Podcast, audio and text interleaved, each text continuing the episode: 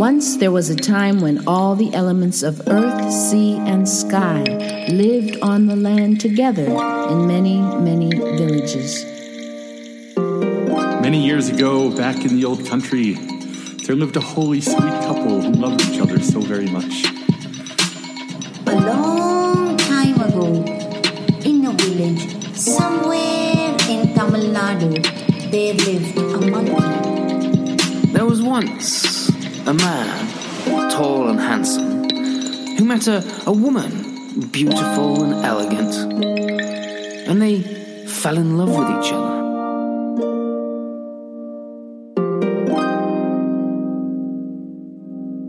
Once upon a time, and welcome to the Story Story podcast. I'm your host, Rachel Ann Harding, and I have some stories for you. This is a podcast to hear traditional stories told by some of the best storytellers in the world. It will take you to long ago and far away, and will bring you back safely. I was planning on making cupcakes. I had pulled out all the ingredients flour, sugar, eggs, butter, chocolate powder. Of course, they were going to be chocolate. But it was late, and I decided to get up early and make them in the morning. I woke up in the morning and sleepily stumbled into the kitchen to bake, but found on the counter a dozen perfect cupcakes already made. Had I slept baked? Had my hands created the cupcakes without being awake? I decided to try it again with muffins. I placed the ingredients on the counter, set an alarm for the middle of the night so I could wake myself up and catch myself in the act of baking. The first story for this episode is by Lyn Ford, a storyteller who specializes in Appalachian stories. This story is called Happy Place. One time, Rabbit was trying to get home, making his way up the road, and as he got to the fork in the road, he noticed a shadow behind some bushes, a shadow stretching down the fork of that road, something big and strong with its fists at its sides. But Rabbit had to go that way if he was going to get home. He didn't have any choice. And so instead of panicking or fretting or trying to find some kind of strange way home, Rabbit just kept on moving forward. And he started singing a song. Gonna find my happy place. Everybody needs a little happy place. I'm gonna find my happy place.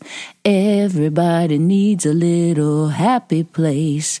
And when he got to that fork in the road and saw who was standing there, he knew he was going to face some trouble.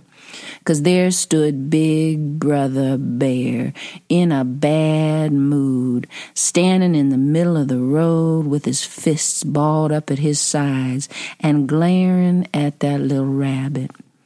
Well, Rabbit just kept on walking forward and kept on singing. Gonna find my happy place. Everybody needs a little happy place. And then he got close enough to Bear for Bear to say, Stop. Uh, what you think you doing walking up on me like that? You should get out of my way if you know I'm here, 'cause I'm Big Bad Bear. Rabbit said, Well, I would, but I got my mind on other things, brother. I'm going to find my happy place. Bear said, Happy place? Uh, what's a happy place? Rabbit said, Brother Bear, you don't know about a happy place? Oh, it's a special place. Makes you feel good all over. Makes you feel like the sun is shining down just for you. Makes it feel like your heart is happy and your brain is smiling. I'm going to find my happy place. Bear said, Uh, well, when you do, you give me your happy place. Rabbit said, Give you my happy place. Brother Bear, I can't do that. You got to find your own happy place. I don't want to find nothing, said Bear. You give me your happy place. But, Brother Bear, it's a place that you kind of find with your heart. You got to do the looking yourself. Bear said, uh, Give me your happy place. But, Brother Bear, I can't just give it to you. That just wouldn't be right. Well, Bear reached out with one paw and swung it up against a tree next to the road and tore the bark on that tree into tiny little snips of wood laying on the ground. And then Bear roared out a big bear roar, and with that roar, the birds flew from the trees trying to find a safe place. And then Bear grinned at Rabbit and showed those big bear teeth. And Bear said, Give me your happy place. Rabbit said, Oh, all right, Brother Bear, come on with me. We'll go find my happy place. And Rabbit started walking through the tall grass at the side of the road, but he kept on singing, Gonna find my happy place. Everybody needs a little happy place. And Bear started teasing him. Yeah, I guess you do need a happy place, cause you know nobody likes you anyway. Only time anybody wants to come around you is cause they're trying to find themselves a meal. Nobody likes you, Rabbit. Well, Rabbit didn't pay any attention. As they went through the wildflowers, he just kept on singing. Gonna find my happy place. Everybody needs a little happy place. Bear said, Yeah, you probably do need a happy place 'cause you so funny looking. Look at you with them long fuzzy ears and that funny little nose, them long fuzzy feet and that fuzzy little bunny bun on your backside. I know folks laugh at you, so I guess you do need a happy place. Rabbit didn't pay one bit of attention to that teasing. He just kept walking on and singing until he had walked right into the briar patch. And as he walked through the briar patch, he just kept on singing, Gonna find my happy place. Everybody needs a little happy place. And Bear kept walking with him. That's right, you do need, ow, a happy place. Ooch, what's these prickly things in here? Ow, nobody likes you, Rabbit. Ooh, what's that poking at me? Ooch, what's these sticky things in here? Oh, what is this place? Ow, stuff is poking me. Well, Rabbit wasn't getting poked or pricked by any of the prickly things in the briar patch. Rabbit just walked right out onto the other side. And when he got to the other side, Trouble wasn't walking with him anymore. Trouble was in the briar patch. Rabbit looked at Bear. Bear was stuck in the briar patch. Rabbit said to him, Brother, you got anything to say now? Bear said, Uh, yeah. Ow. Rabbit said, Mm hmm. And Brother Bear, how do you feel? Bear said, Stuck. Rabbit said, Well, you know how I feel? I feel like my heart is happy and my brain is smiling. I feel like the sun is shining down just for me. this must be my happy place. And Rabbit just made his way on home to his family as he sang his little song. Because you see, Rabbit knew that sometimes you can't help walking into trouble. And sometimes, no matter what you do, trouble just walks right along with you for a while. But if you keep your mind on where you have to go, and you listen to the song you have in your heart, once you get through the prickliest part, somewhere on the other side is your happy place and everybody needs a little happy place. Looking for fun entertainment for a kids' party? Feeling overwhelmed by too many screaming children at your five year old's birthday? Try Pied Piper's Children's Entertainment, the entertainment that is sure to keep the children spellbound, specializing in balloon animals, dancing, and tin whistle music.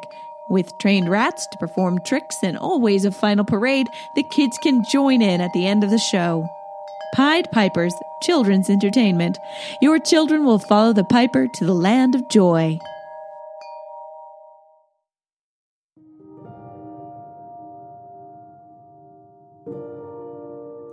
I went to bed expecting to wake up and find myself making muffins.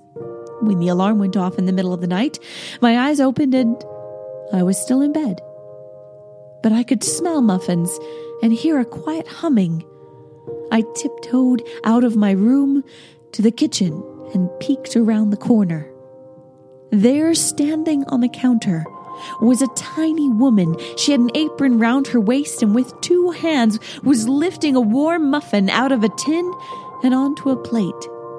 She was humming. My mouth opened and closed in shock as the little woman turned and looked at me. She smiled, winked, and vanished. I walked to the counter and touched one of the muffins. It was still warm. Since then, I can honestly say I believe in the Muffin Fairy. The Muffin Fairy is real. The second story is by Colorado storyteller Pam Faro, and her story is titled Clever Bird.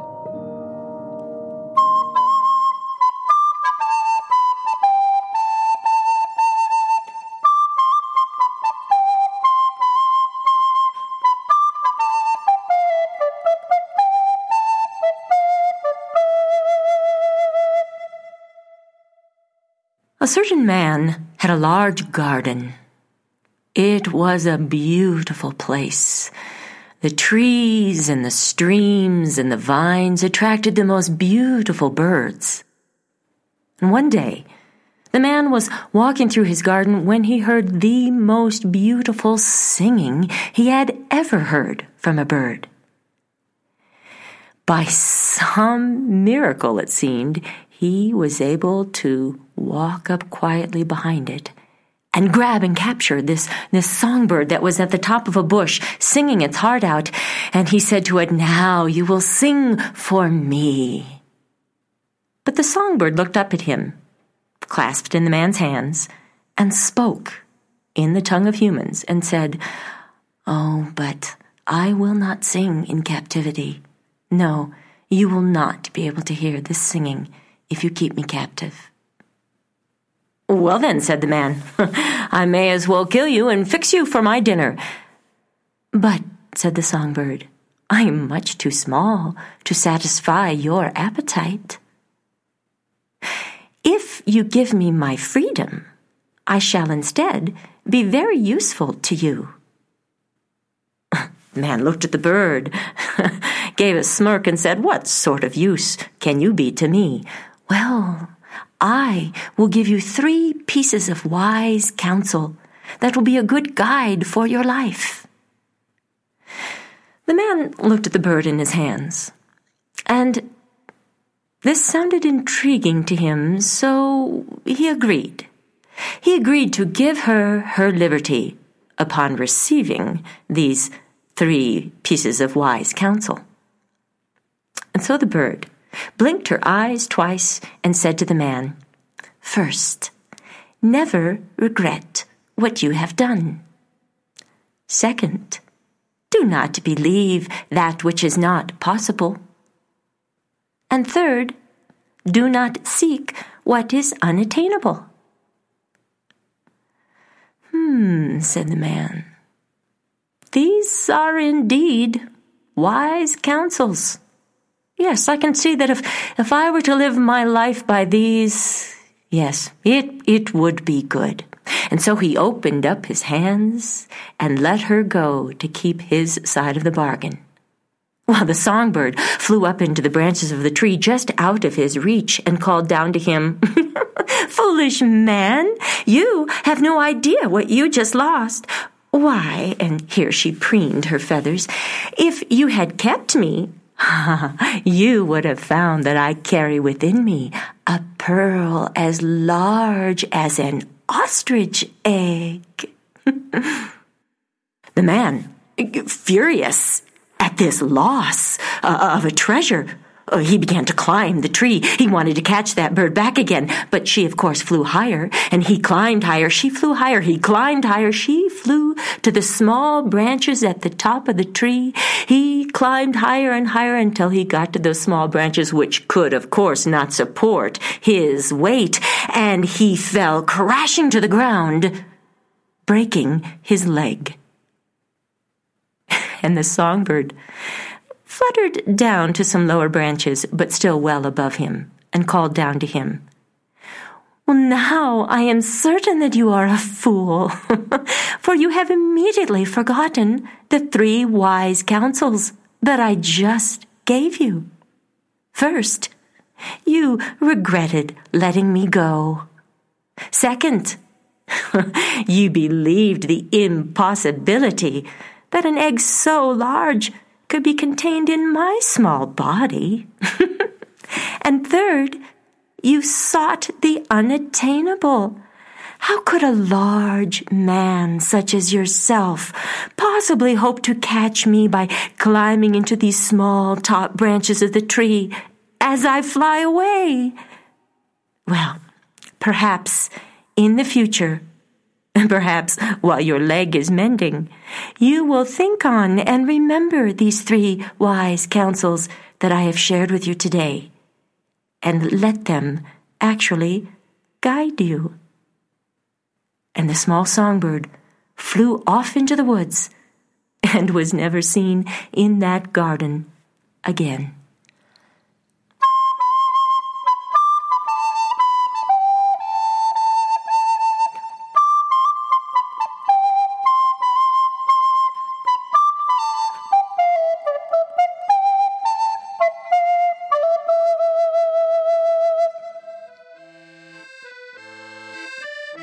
Thank you for listening to the Story Story Podcast. Show notes and more information about the storytellers you heard today can be found at storystorypodcast.com forward slash episode 38.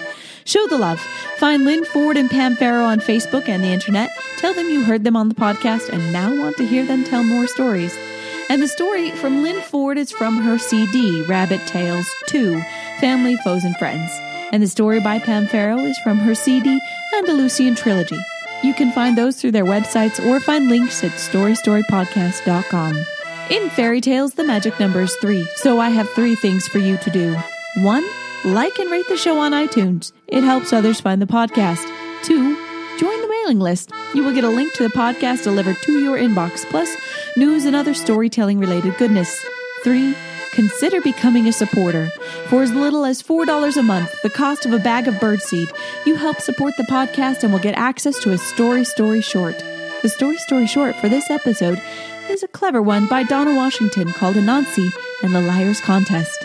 You can find out how to support the podcast and join the mailing list at storystorypodcast.com. And a thank you as big as a bear hug to those who are donating. If you would like to stay connected, you can find me and the podcast on Facebook, Twitter, and Instagram at Story Story Podcast or Rachel Ann Harding. Please come say hello, check out the ads for the fairy tale sponsors, and let me know the favorite story you have heard or the favorite stories of your childhood. Who knows? Maybe you'll hear them here soon. Next episode, there are dreams that will make or break a fortune. I hope you'll join me again, and until then, live happily ever after.